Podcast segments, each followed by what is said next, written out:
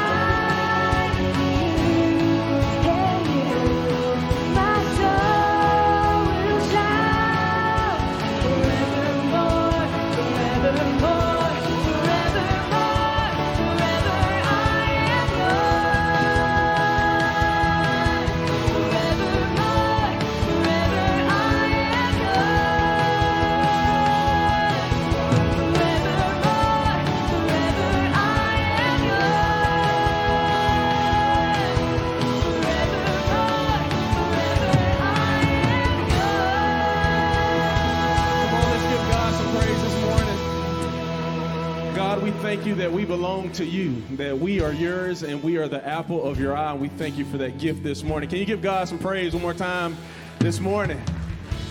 And go ahead and high five somebody as you have your seat. We are so glad that you're in the house today. And uh, we want to extend a special welcome to all our first time guests with us, whether you're in person or watching online. Dothan First, can we welcome our first time guests this morning? Welcome.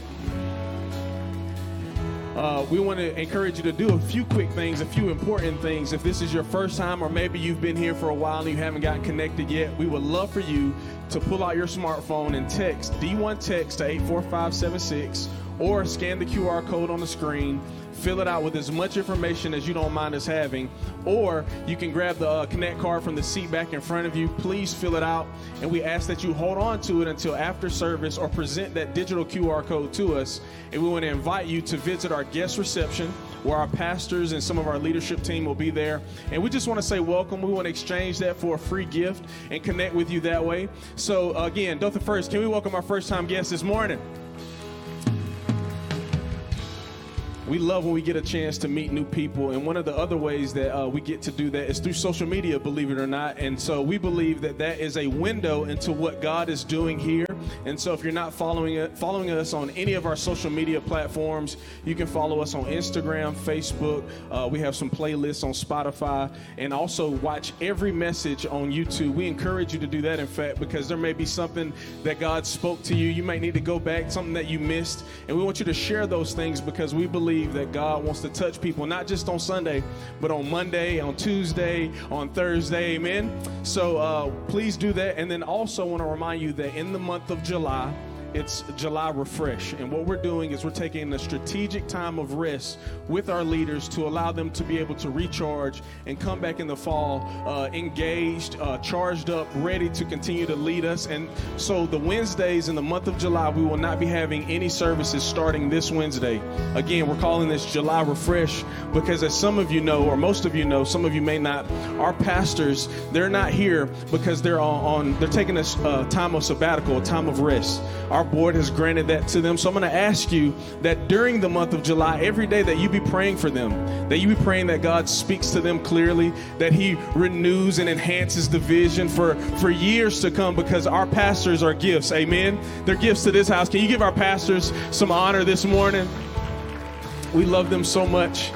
So again, July is a strategic time of refreshing. But uh, as I mentioned earlier uh, on the D1 text, uh, there are a few things that we want you to do, and one of those things is baptism. And we love celebrating people taking their next steps in faithful scriptural obedience by saying, "I'm going public with my faith." So today, Pastor Josh is going to baptize some of our family members today as they celebrate it. Can you give it up for him this morning?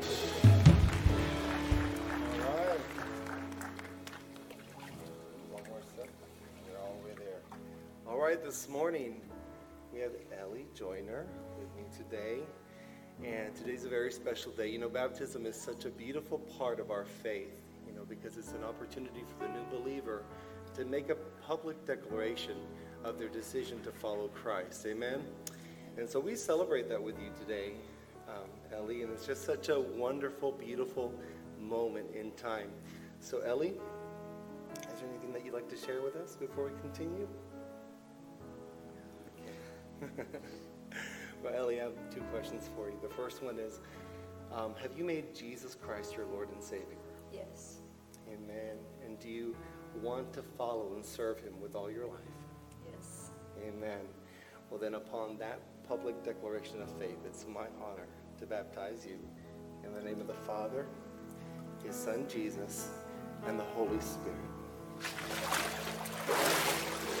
Let's give it up for Amen. One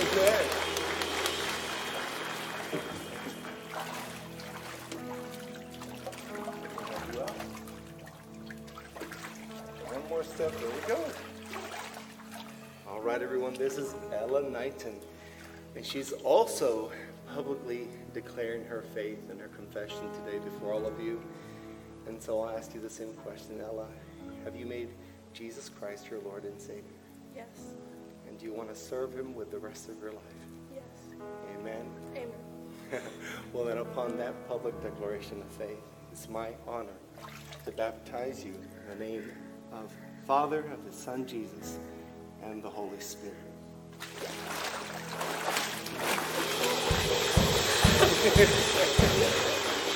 Let's give it up for him. Let's give it up for him, everybody. Let's make some noise. Amen.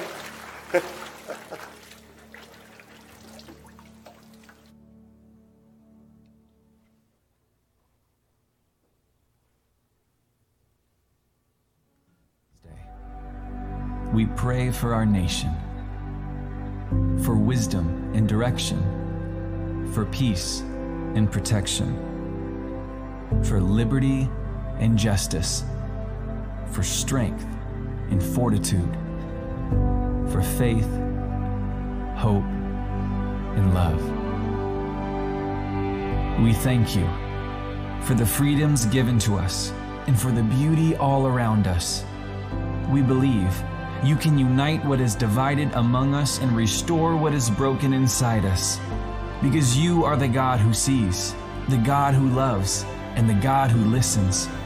And so on this Independence Day, we humble ourselves and we pray God bless America.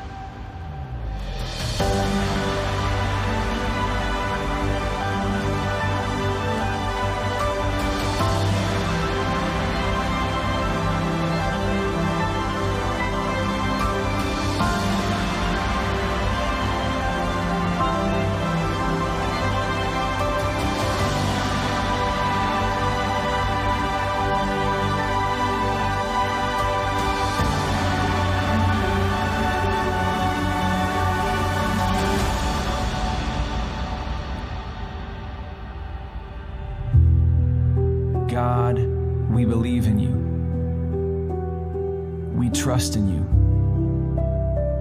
And for all of this, we thank you.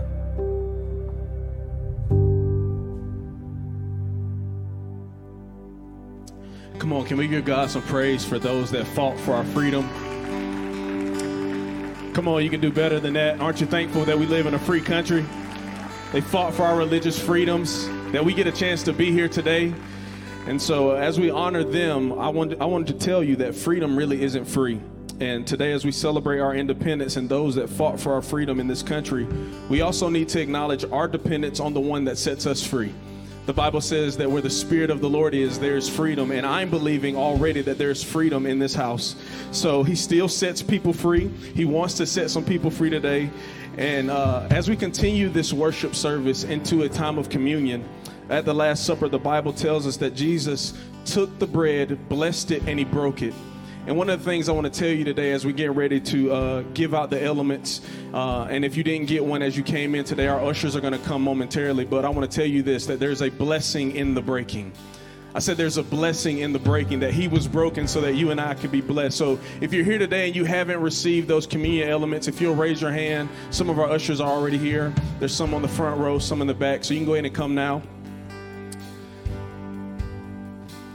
And even if you're watching online, we will go ahead and encourage you as well to get some bread or some crackers and some juice to partake in this with us together because it's a special moment. It's a holy moment. Amen.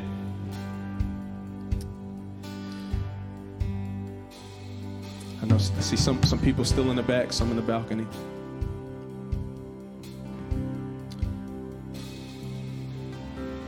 In Luke 22, verses 19 and 20, it starts by saying this Then he took the bread, and after giving thanks, he broke it and gave it to them, saying, This is my body, my body, which is given for you. Do this in remembrance of me. One of the reasons why I appreciate that word remembrance, as Pastor Mark always emphasizes, is that he remembers us. He bring he not only remembers us mentally, but he brings us back into fellowship with the body. So maybe you came in today and you're feeling distant, you're feeling separated from God. I want you to know that as we do this in remembrance of him, he wants to bring us back to him. So I'm going to ask that if you don't mind, if you'll go ahead and peel that top back on the uh, the communion elements, and we're going to partake and receive the bread together. Let's go ahead and do that now.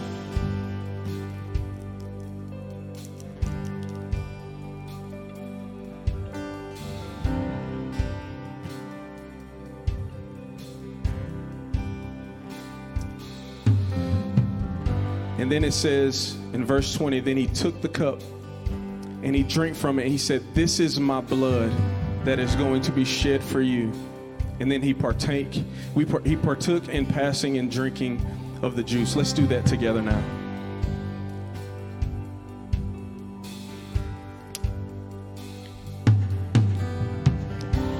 in your own way let's even if it's quietly let's just go ahead and thank the lord for what he's doing in your life because maybe you needed that. You needed a healing touch in your body. So in your own words let's just thank the lord. Father thank you so much for what you did for us on the cross. Thank you for the blessing. Thank you for the shared blood thank you for the stripes that you bore on your body thank you for the pain that you took that it could be healing for me i thank you for your word i thank you for the promise and Father, we honor you, we glorify you for it because without you, none of this is even necessary. None of this is even possible. But we thank you for what you're doing. We thank you for what you did, and we're going to give you glory for it. Come on, can we give God some praise in the house this morning for what he did on the cross? Thank you, Jesus.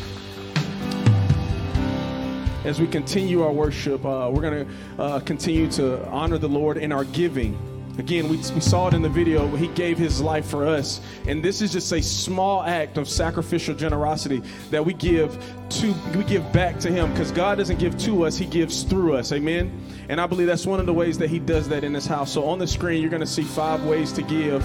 And as you're preparing uh, to give your offering to the Lord, I want to give you an update on what we've done with missions uh, through Speed the Light. As of right now, as of today, uh, with your partnership and the faithful generosity of this generation through Speed the Light, we've given uh, $15,000. Can you give God some praise for what we're doing in this house? We're so excited about that. And again, as you see those ways to give, we would encourage you to partner with us. We ask that you partner with us in faithful giving, in sacrificial generosity, because God loves a cheerful giver. Amen. So, as I get ready to pray over this offering, I also want you to know that our elders and our prayer team is going to go ahead and go to their various stations of prayer. We're going to have uh, one on the exit, on the two on the exit on the main floor, and then one in the balcony. And we encourage you to participate in this time of strategic prayer because even though we just partook in communion, we're still believing that God wants to heal you. You may legitimately need a physical touch today, and we're praying. A, we're going to pray a prayer of faith, asking God to touch your body, to touch your mind, to touch your soul. Even if you need to stand in the gap for somebody, we would encourage you to do that today. So I'm going to invite you to go ahead and stand as we get ready to pray and go back into worship. Father, thank you so so much for every need in this house because we know that when we have needs that need to be met, we can rely on you to meet those needs. You are faithful, Father. You are trustworthy. We can depend and trust in your blood that your sacrifice for us can meet every need. Father, that the name Jesus, at the mention of that name, you can heal whatever it is. That name Jesus is whatever we need. We speak to depression, we speak to anxiety, we speak to suicidal thoughts and ideation, we speak to identity issues. Father, we speak to cancer, we speak to brittle bones, we speak to hurting hearts. Father, whatever somebody needs in this house today, we pray a prayer of faith and we give our lives back to you, not only with our bodies, but also with our finances. So bless us today as we honor and worship you. And everybody said real loud, Amen. Come on, let's give God some praise and worship Him together.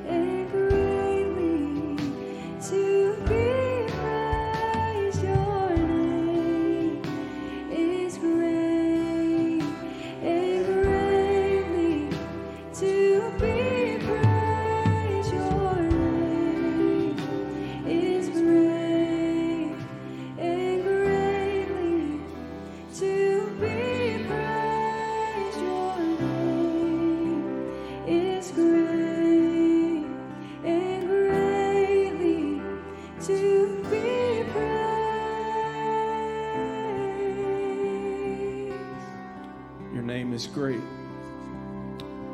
We praise your name. For there is no other name given by which men can be saved, and we thank you for that name. We speak Jesus today. Come on, just say Jesus. We speak your name, Lord. We speak your name over your people.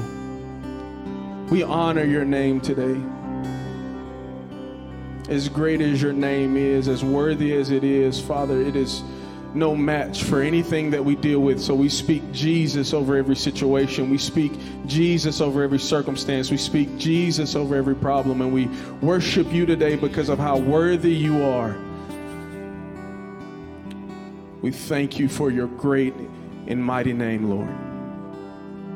Move in this house today. And we'll give you the glory for it. And everybody said, Amen. Amen. Come on, can you give God some praise this morning? His presence is in the house. We are so thankful for it. You can go ahead and be seated.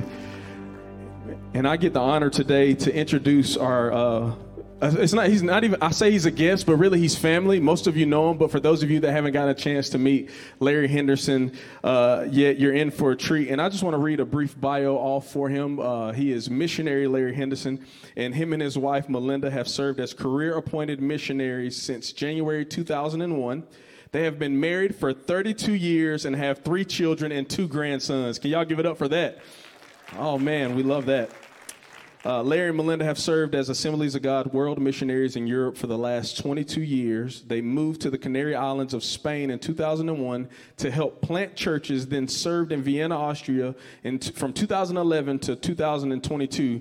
And uh, most of you don't know, but the church that Lindsay and I served at in Mississippi uh, are actually the pastors are relatives of Larry and Melinda, so uh, they come from good soil. I say that from both sides, but we definitely love this couple, and our friends are there in Vienna now, and we love that. But they served there as lead pastors of Vienna Christian Center. They also served as area directors for 10 countries in Northern Europe, led a network of European international churches, and Melinda, she leads the Inspire Project, a global movement to reach women of all ages. Yeah, Ladies, can y'all make some noise in the house yeah. this morning? She's...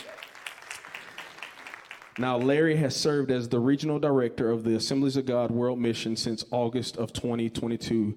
Can we give him a Dothan first welcome, uh, Mr. Missionary Larry Henderson? Y'all give it up for him this morning. Thank you, Pastor Will. Amen. Good morning, Dothan First. Wow, great to see you guys today. Wonderful to be here just love the spirit that's in this church today. Why don't you turn to your neighbor and say, You are so blessed to be sitting beside me today? Come on, tell them. Tell them. Yeah, you're blessed. You could have sat anywhere, but you sat here next to me. Hey, so great to be here among friends, and um, I don't feel like a guest. I feel like family. I felt, felt like home when I walked in today. And seeing friends and family, I, I don't have time to mention all the names of people that we've been close to over the years here in this church, but we're just so, so thankful for all of you. Thank you for your heart for missions and what you do to allow us to be really an expression of your heart around the world. We do what you're doing, you just do it here locally, and we get to be a part of that globally. And so, look forward to sharing with you a little bit about that today. I want to thank Pastor. Pastor Mark, Pastor Michelle, I'm so thankful that they are on sabbatical, have a little time to rest, especially during this month. They're great friends and have been so kind to, towards us, and very grateful for that. Pastor Wayne and uh, Pastor Kathy, so great to see you. And the first time I met you was when you were here as an interim pastor, you know, after Pastor Murray and Pastor Martha, and, and I see them back here today. But great to, uh, to know that during that time you were serving here, and, and we had heard so much about you, but to be able to meet you. And then uh, Pastor Will, Pastor Lindsay, you guys are amazing. $15,000 for Speed the Light already and we're, we're halfway through the year. So, so thankful for all that you're doing and investing in the next generation. Again, I could go on and on. Hayden and, and Carl, God bless you. I, Pastor Carl has been here such a long time as well, and um, really just thankful for he and Nicole, great friends.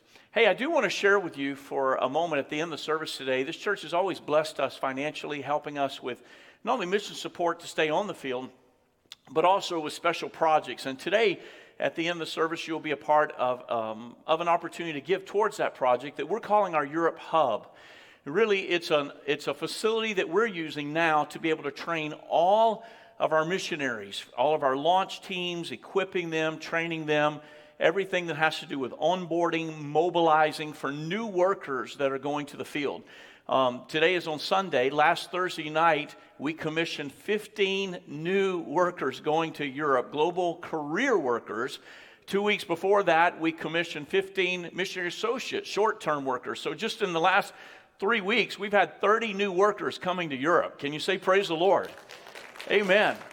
And it takes a lot to help equip them and train them, uh, put them into cohorts. New global workers who will be serving in places like the Balkans, some of the most difficult areas in northern, excuse me, in, in Southeast Europe, um, uh, sec- the secular West, reaching Europeans. We're just so thankful that we get to be a part of investing in those that God has called. God's still calling people.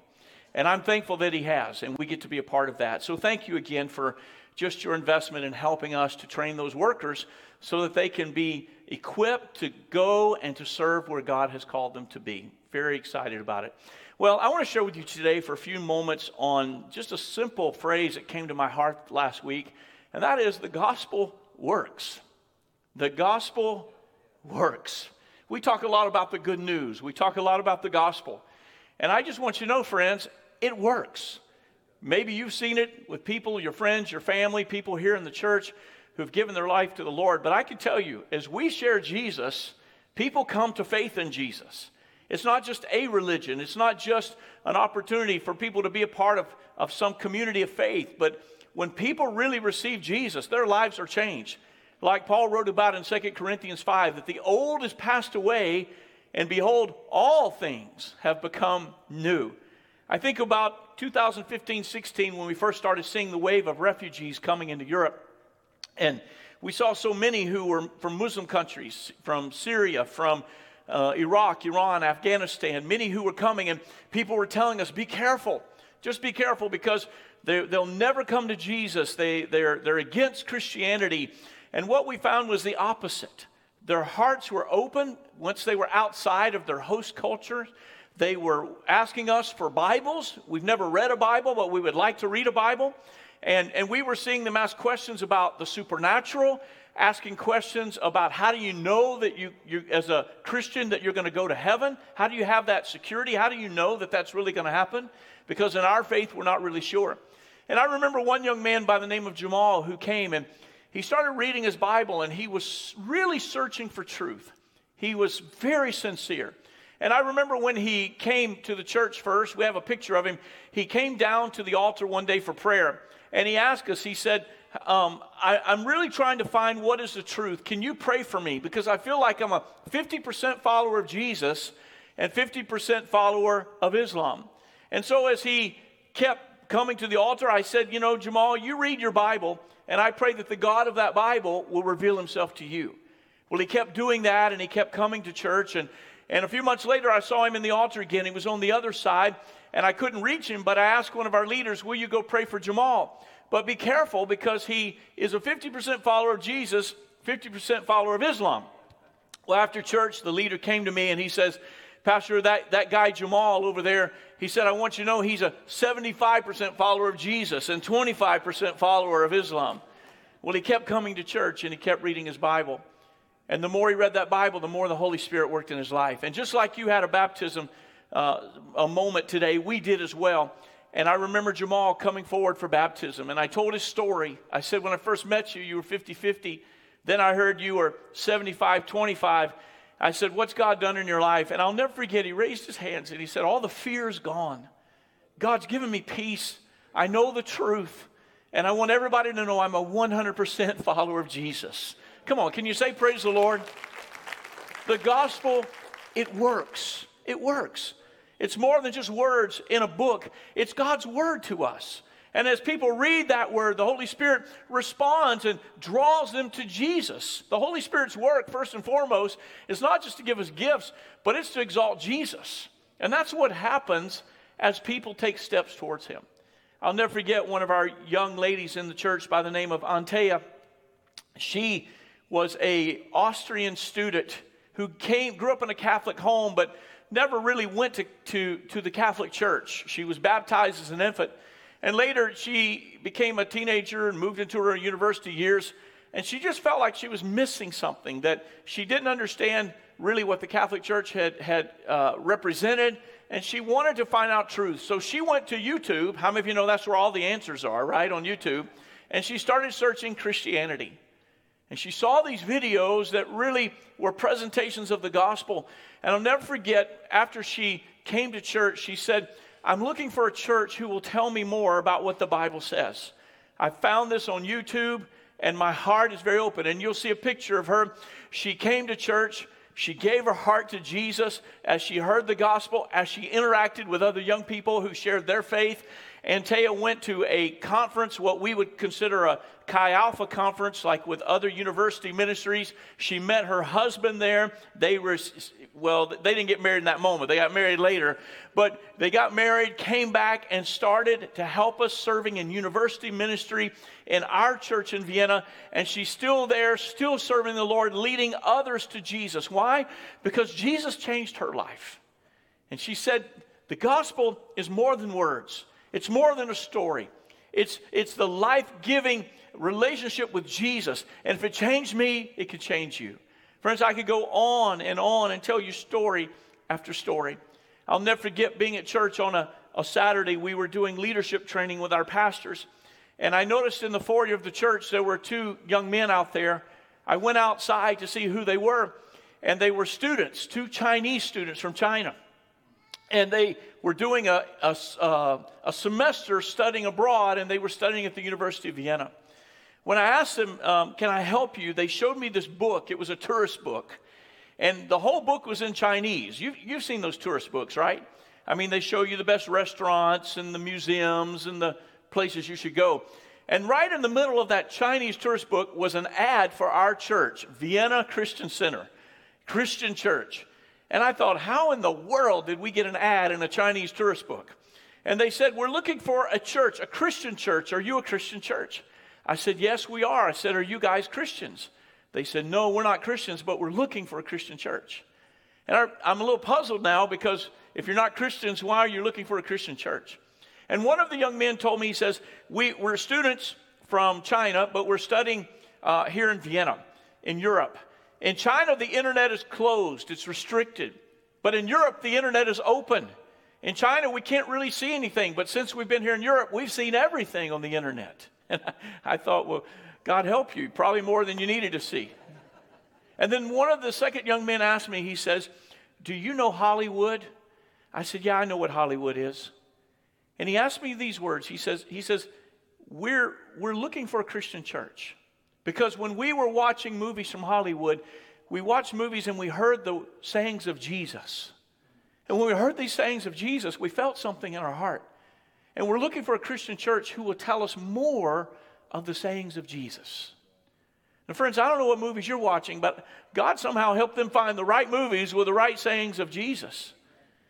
And many times we sit around and we say, How in the world can we reach the world? I can tell you, God's already working. You can't just sit around and dream, well, I hope two Chinese students walk in during service today and somehow they've watched the right movie with the sayings of Jesus. We can't make that happen, but God can because He's drawing people, because He's reaching out to them. I called our Chinese pastor. We had services in different languages, and one was Chinese, thank God. And, and he met them the next day, and they went to service with him. And that afternoon, those young students heard more of the sayings of Jesus and they gave their heart to him. They just they were discipled with us for a number of months. They went back, and today they're somewhere in China. We've lost contact with them, but they're somewhere there, and they're telling other people about the sayings of Jesus. What am I trying to say today? I'm just telling you the gospel works. And so many times we try to figure it out and argue with people and debate and have our apologetics, and there's room for that. But I want you to know there's no substitute for proclaiming Jesus and Jesus is Lord, that Jesus died, that Jesus rose again, and that Jesus alone can forgive sins. That's what the gospel is all about. Well, I want you to turn with me to the book of Acts for a moment, Acts chapter 2. There's so much we can gather from this chapter, but I want to just remind you of a couple of things here that I think are so important for us today. If you remember verse number one, the Bible reminds us when the day of Pentecost came, they were all together. They were in one place. Verse 2 says it was a sound from heaven. Thank God for sounds from heaven. It was like a violent wind that filled the house. Verse 3 says, Tongues of fire rested on them. Verse 4, we know this verse. They were all filled. Come on, everybody say all. They were all filled with the Holy Spirit and began to speak in tongues. Verse 5 and 6 is where the story gets very interesting for me as a missionary because it says there were people from every nation who heard them speaking in their own language. And they began to ask different questions. Finally, verse number 12, I want you to look at it with me. It says, Amazed and perplexed, they ask, What does this mean? Amazed and perplexed. We see these men, they're Galileans, aren't they? Aren't they Galileans? And yet we hear them speaking in our languages. What does this mean? Are they drunk? I mean, what's happening? What does this mean? And just like Paul in Athens at Mars Hill, he looks for an opportunity to share the gospel and he sees the different gods and then there's the unknown god and he says let me tell you about that unknown god. He steps into their culture he steps into their world and he presents jesus through their questions through the, the things that they were searching for. Who's the unknown god? We don't know. And in that same way in this moment peter does the same thing. He uses this question these questions as a starting point to proclaim the gospel. Are they not all Galileans? Why is it that we each hear them speaking in our own languages? What does this mean? And from that moment, Peter takes their questions and he shares Jesus.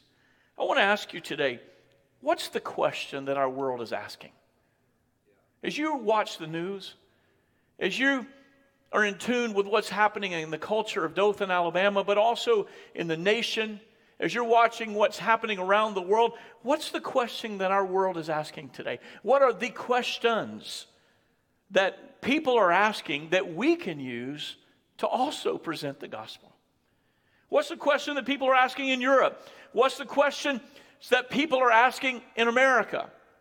What are they asking in their generation, Pastor Will? What is it? I wrote down a few questions that I know people have asked me. Maybe you could add to this list. Some would ask Can anyone bring healing to our pain? I'm just tired. I'm hurting. Can anybody? Can anything?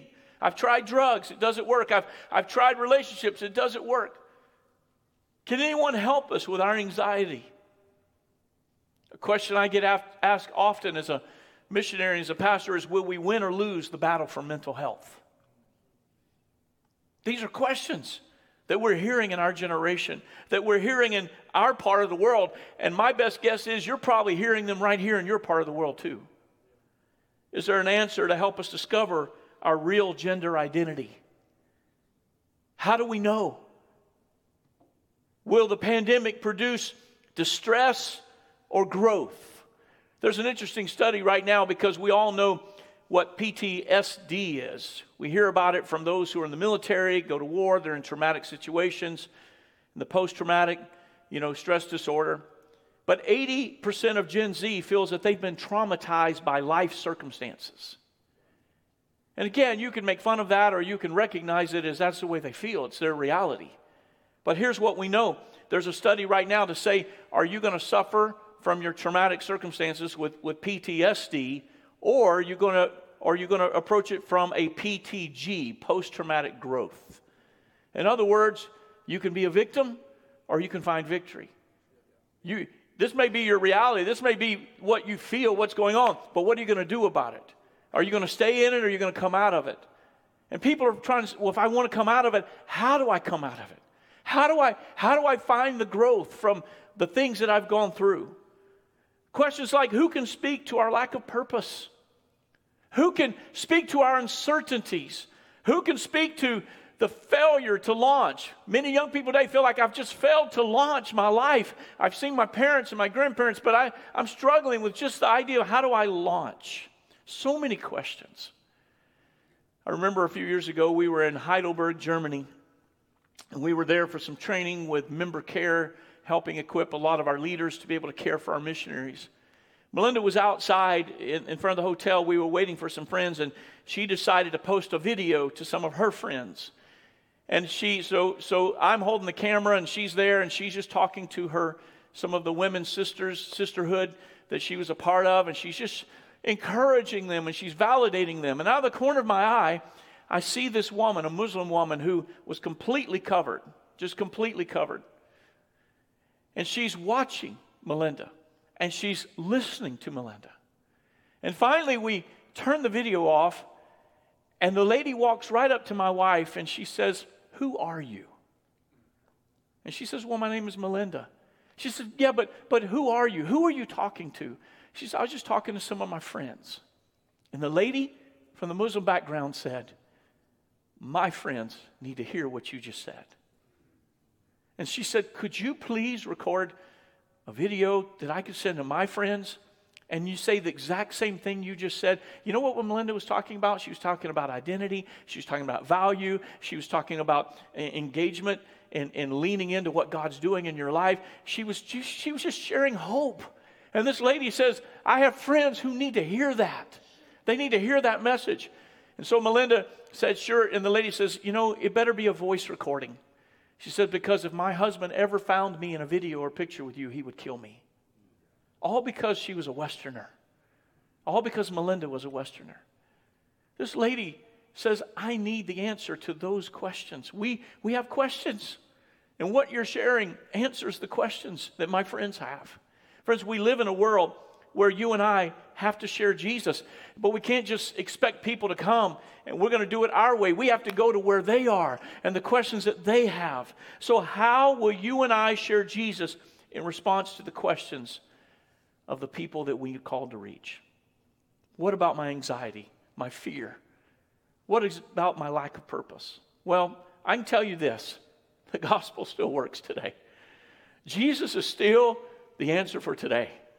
Anybody remember that old song we used to sing? Jesus is the answer for the world today. Above him, there's no other. Jesus is the way. It's more than a song. Jesus himself said in John 14, I am the way, I am the truth, I am the life. It's not programs. Honestly, thank God for ministries and resources, but it's not that. It's Jesus.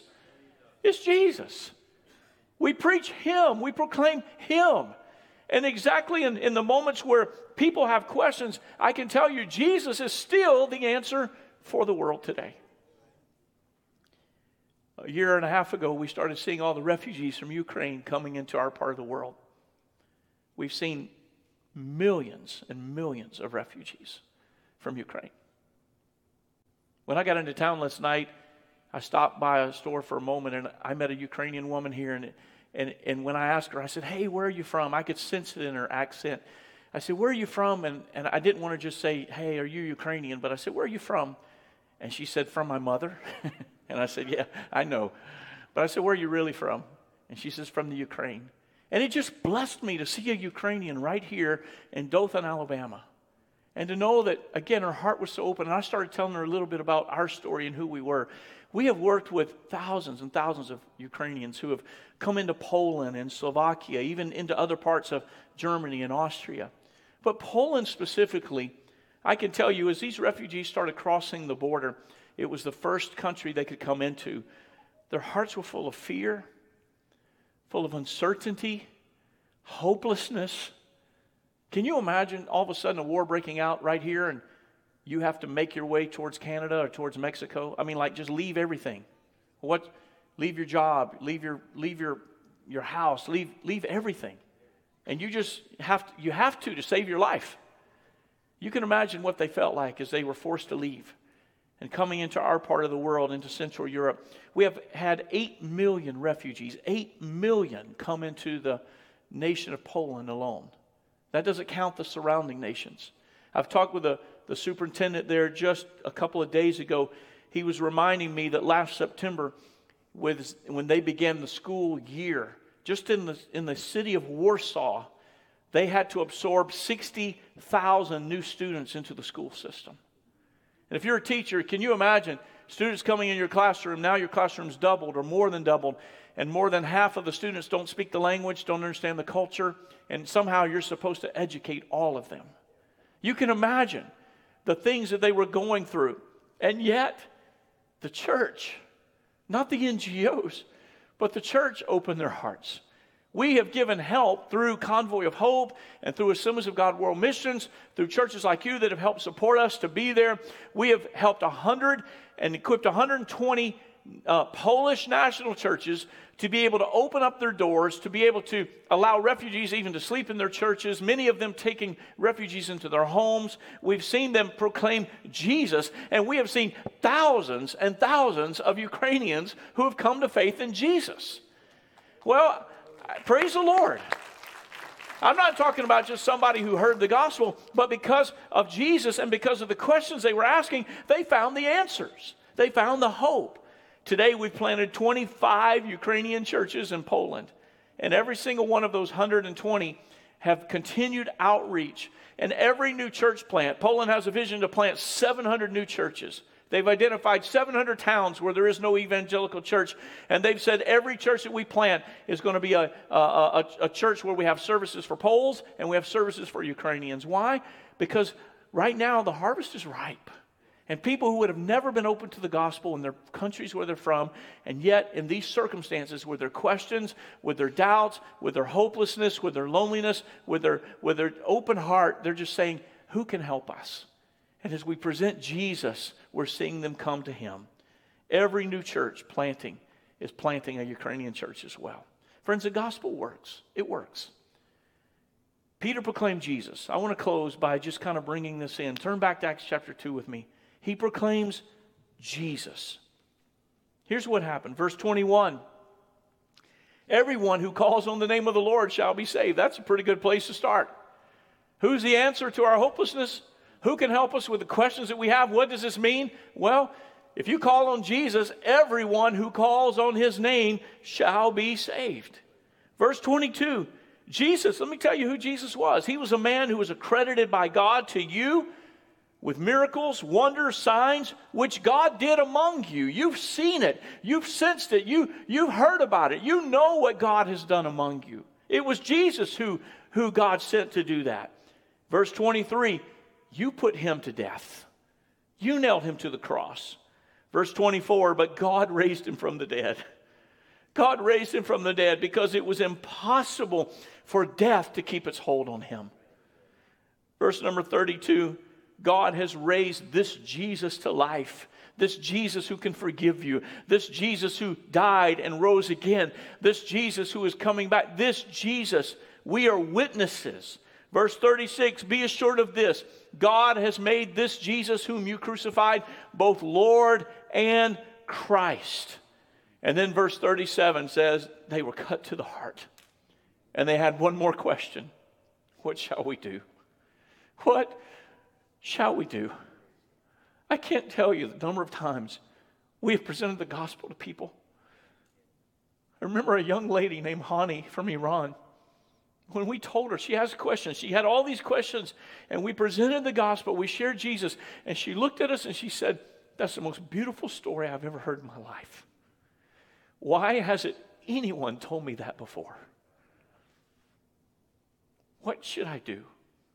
What should I do? And Peter responds, Repent. Ask for forgiveness. Be baptized in the name of Jesus for the forgiveness of your sins, and you will receive the gift of the Holy Spirit. Hallelujah. Friends, the gospel works. It just works. What does this mean? Why is this happening? Are these guys drunk?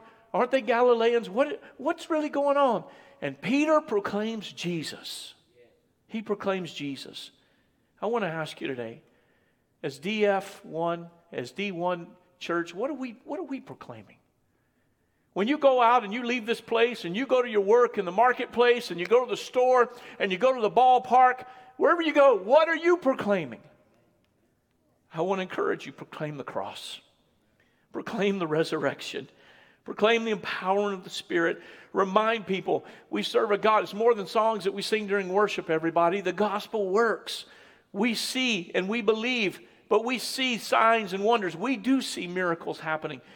I, I, just can't tell you how many times we've just been in a worship service and the Lord begins to move among the people and lives are changed because of Him drawing them. One service, we're there and all of a sudden someone comes in. There was a prostitute who had been walking by in front of our church and she needed to use the, the restroom. They call it the toilet in Europe, the WC. And she was looking, is there a toilet? Is there a w- WC here? A wash closet? And they said, Yeah, come on in, you can use it. She says, What is this place? He said, A church. And she's like, Oh, no, no, no, no. And they're like, No, it's okay, come on in. And as she was in the restroom, she hears people praying and she hears us worshiping. And as soon as she comes out, she comes and sits in the back.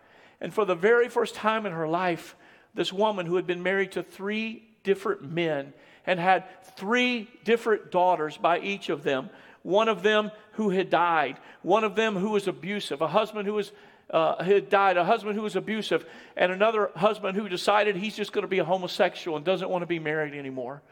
This prostitute sitting there, hopeless, her life broken, had all these questions, and yet in that moment she heard about Jesus.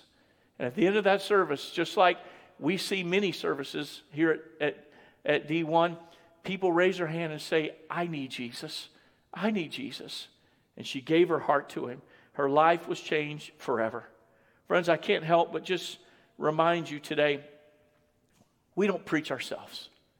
Paul wrote in 2 Corinthians 4 we do not preach ourselves, but we preach Jesus as Lord. In Colossians 1 8, he says, We proclaim him. It's not about us. We're not building our kingdom. We're not even building a brand here. We're, we're, we're all about building the kingdom of God. This is about Jesus. We're not a social club today. We're the church. And we're here to proclaim Jesus to those who need him the lost. I wish I could take all of you with me to the Balkans in Southeast Europe. The history of the Balkans is very lengthy, it's complex, it extends over a thousand years with interactions between literally three different civilizations, five empires, three major religions, 10 modern nation states, and at least 14 major identified ethnic groups. There's such division in the Balkans, such hopelessness and loneliness. It's the only part of Europe that's in the 1040 window. In the 1990s, we saw four divisive wars. One of them was in the, the, the country of Albania, which tore the country apart. In Bosnia and Herzegovina, we saw ethnic cleansing, we saw refugees. To this day, 99% of the Balkans have no gospel witness.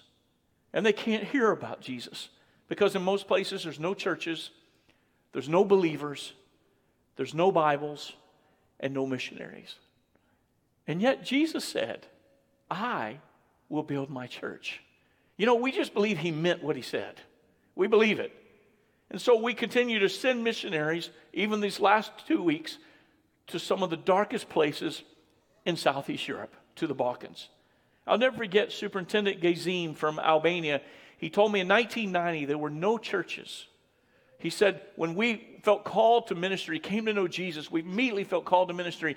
There were 10 of us that shared one Bible, 10 of us shared one Bible.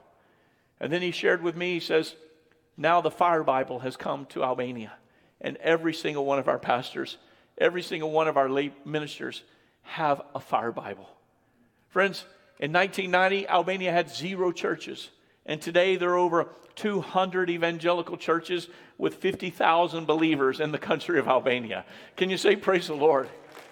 I'm telling you that because I want to remind you the gospel works. It works. It works. By the way, when Peter preached Jesus, you know what happens?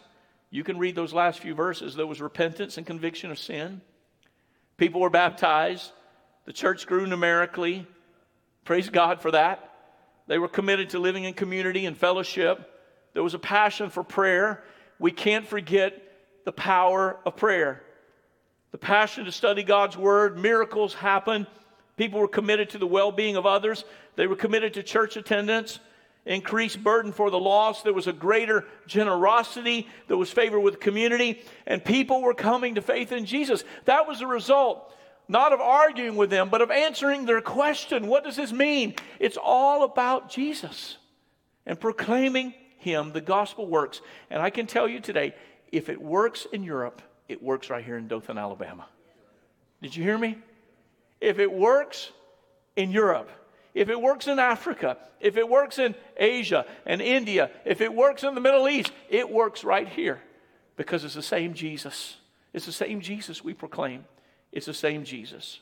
Praise the Lord. I want to close by showing you a video of this guy named Ibrahim from Syria. Ibrahim was a part of the Assad regime, and um, ISIS wanted to kill him, so they put a car bomb under his car. But before he could get in the car, the bomb exploded and blew up. Ibrahim was not in the car, but his wife was in the car. His two girls were in the car and his mom and dad were in the car.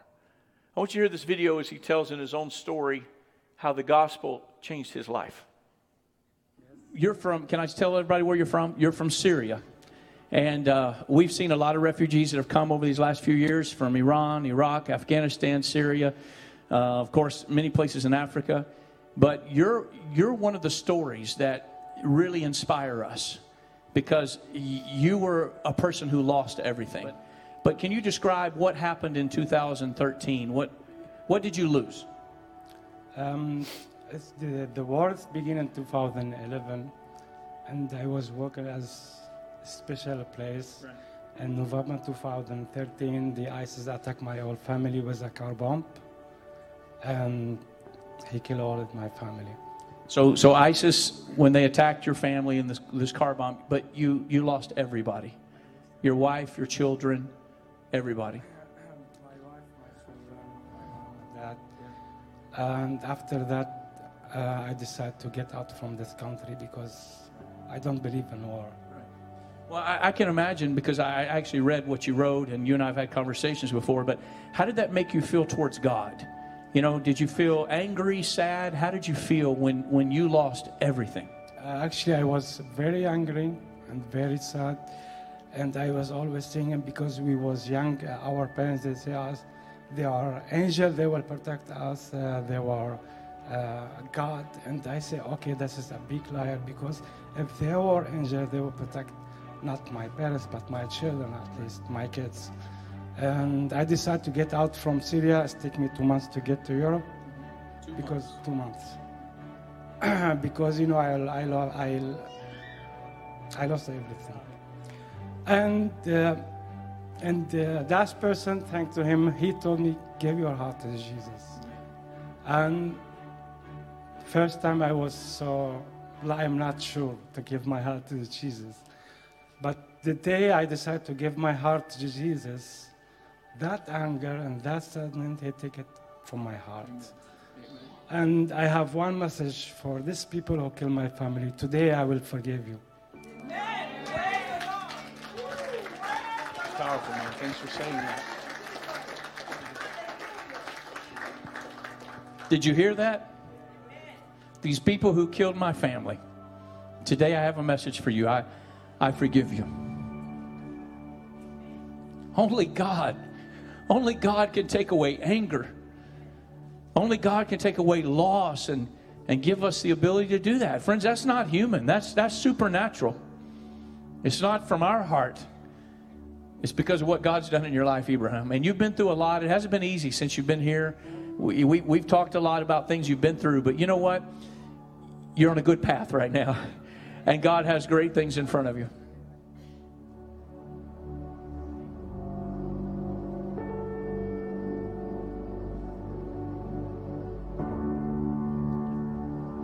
Hallelujah. Can you say praise the Lord? Pastor Hayden, if you'd come. I want to lead you in prayer for just a few moments. But I want to remind you when Abraham came to us, he had lost everything. Can you imagine your family being killed when it was intended for you? And then he comes and he says, How do I get rid of this anger?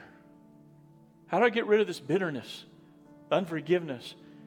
But when he gave his heart, you heard him. He said in his own words, When I gave my heart to Jesus, he took away the anger. He took it away. And today, I forgive the people who killed my family. Friends, only God can do that. The gospel works. It works. If it worked for Abraham, it'll work for you. And if you're here today and maybe you got some questions in your own heart, maybe you're just struggling with fear, maybe with anxiety, maybe you're just here today and you're lonely and afraid and you're like, what do I do? I want you to know the gospel works. Jesus is the same yesterday, today, and forever. Maybe you're struggling with gender identity. Maybe you have questions about your own mental health or about uncertainties. Maybe you just feel like your life is static and you're not moving forward. I want you to know Jesus can change your life today. Would you just bow your head with me for a moment? Everyone who's here, I just want to ask you a simple question Do you need Jesus? Do you need forgiveness? The one who died for you, the one who rose again. Just as Peter said, this Jesus, God raised him to life. And Jesus promised that when he comes in, everything changes. The old has passed away, everything becomes new. I want to lead you in prayer this morning. If you need Jesus, it's going to be between you and, and God right now. I'm not going to ask you to come forward, but I do want to ask you to respond. If you have questions, you need the Lord right now in your life. Only Jesus can change you. Only Jesus can help you. You need forgiveness. You need to make things right with God. You know your sin has separated you from God, and you need to make it right. Right now, would you just raise your hand and say, Larry, pray for me? Come on, just raise it up, right back down. Yes, thank you, thank you, thank you, thank you. Yes, yes, many hands. Thank you. You can put them right back down. Anybody else? Pray with me today. I need Jesus. I need forgiveness. Thank you, Lord. Amen. Everybody, would you stand with me right now? I want to lead you in a simple prayer that Pastor Mark would lead you in if he was here today. There's no magic words, but it's an opportunity for you to say in your own heart, Jesus, forgive me. I need you. One of the greatest things you and I can ever do is acknowledge we can't live this life by ourselves. We need Jesus. And so, those who raise their hand, especially, but I want to invite everyone to pray with me today. Would you just pray in your heart? Say, Dear Jesus, come on, say it out loud with me. Dear Jesus, I need you. Please forgive me of my sin. Come into my heart and change my life. Only you can answer my questions. Only you can take away the anger and the bitterness. Only you can take away my sin. So I turn away from that today and I turn to you. I give my life to you. In Jesus' name. Amen.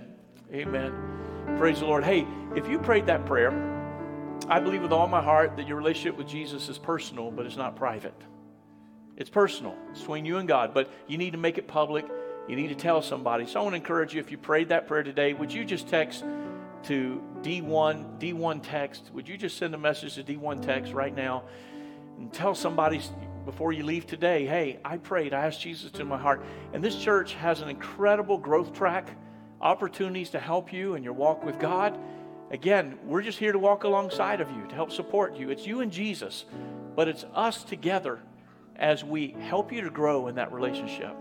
And I can't think of a better place for you to be than right here at Dothan First Assembly. It's going to be wonderful. Hey, I want to close in one more prayer before Pastor Wayne comes. Would you be ready? Would you just pray with me? Lord, help me to be ready to answer questions. Come on, 1 Peter 3 says, But in your hearts honor Christ as Lord, and always be ready to make a defense if anyone asks you for the reason of the hope that's within you. Would you just lift your hands with me right now and say, Lord, help me to be ready? Come on, just with all your heart, say, Lord, help me to be ready. I don't have the answers, but, but Lord, I know that people are asking questions. What does this mean? How do I survive? How do I get better? Lord, help me in that moment to share Jesus. Come on, make it a sincere prayer as we close right now. Lord, with all of my heart, I don't want to just come to church. I don't want to just live my life, but I ask you to use me. Help me to always be ready with a response. Lord, give me the right words to say when I'm at work, when I'm at school, when I hear somebody curse your name, when I hear people ask questions. Lord, when we see the things that are happening in the news in the world today and what we're struggling with, even in the Supreme Courts, I pray that you would always give me an answer that I can share so that I can point people to you to proclaim Jesus Jesus is the one who helps us. He's the one who forgives. He's the one who brings unity. He's the one who changes our life. Lord, help me in those moments to proclaim you. Lord, use me, I pray, for your name and for your glory. In Jesus' name I pray. Amen. Come on, give Jesus a big hand today. Praise the Lord.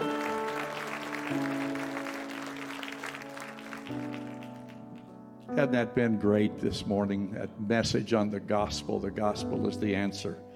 Thank you, missionary Larry Henderson, your wife. Wish she could be with us today. This morning, he gave me a gift, and I'm showing it to you for a specific reason. It was a gift to Kathy and me from Melinda. And uh, please greet Melinda in our behalf. We love her too. Uh, you folks have been such a great friend to this church, but a great friend to the field. Not just the 20 years you served on the field, but all of the missionaries that you have trained and reproduced for the kingdom of God. And I want you to see this. The reason I put this little gift out here is because all of the these are all the countries that they're training missionaries for. And I'm so excited about the newest endeavor, building that training center. They lack only $90,000 to complete it. $90,000. We can make this happen. And uh, all of those countries need trained missionaries. Those who have been on the mission field for 20 years, it's a different mission field today. It's not the same field as when you went on the, the field in Vienna or when you went to Spain. It's a different world. It's a different United States than 20 years ago, isn't it? Multiply that times all the missionaries that need to be trained. It's a military town, so let me use this military example. It costs us $6 million to train an F 16 pilot. $6 million. It costs double that, more than double that, $13 million to train an F 22 pilot. And if they lose one of those pilots or they drop out, all of that training expense to guard our country, to watch over our country, all of that training expense is gone. They have to start over and put that money back in to a new pilot. Can I tell you that the same thing happens on the mission field? I've watched this for years. I've served on the boards. If we don't train adequately our missionaries, they will burn out. They will end up short term. And guess what? We'll have to start over again. And all the money we raised to begin with, we have to start over with a new missionary. And so this morning, I'm excited Pastor Mark asked me to raise the funds for toward this this new project and I'm very excited to do that. And so let's just ask the Holy Spirit, would you please, to give the most generous gift that we can to help these missionaries, hundreds and hundreds that will be trained for the gospel, to, for the presentation of the gospel. Let's just bow our heads and ask the Holy Spirit to show us. Heavenly Father, we're thankful for the message we heard today and putting legs under the gospel, wheels under the gospel, or the term that we often use, speeding the light, to get them there. Part of that is the training of the missionaries. And Lord, right now, would you just reach out and touch people, maybe even in this room, with the call of God? to help them to fulfill the call that they have in their heart. And I thank you, Lord, that Larry, not unlike the Apostle Paul, yes, he went to the field and he raised up people within the local communities where he planted churches. But then, one of the greatest things he did was to equip people to go and to serve. And so, Father, I thank you for that apostolic work that continues to happen to this very day.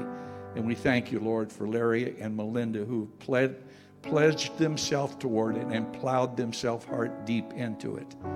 Now we speak to us, Lord, and help us as we help them in Jesus' name. Amen. There's five ways to give. You know about those five ways, but we'll put that back up there.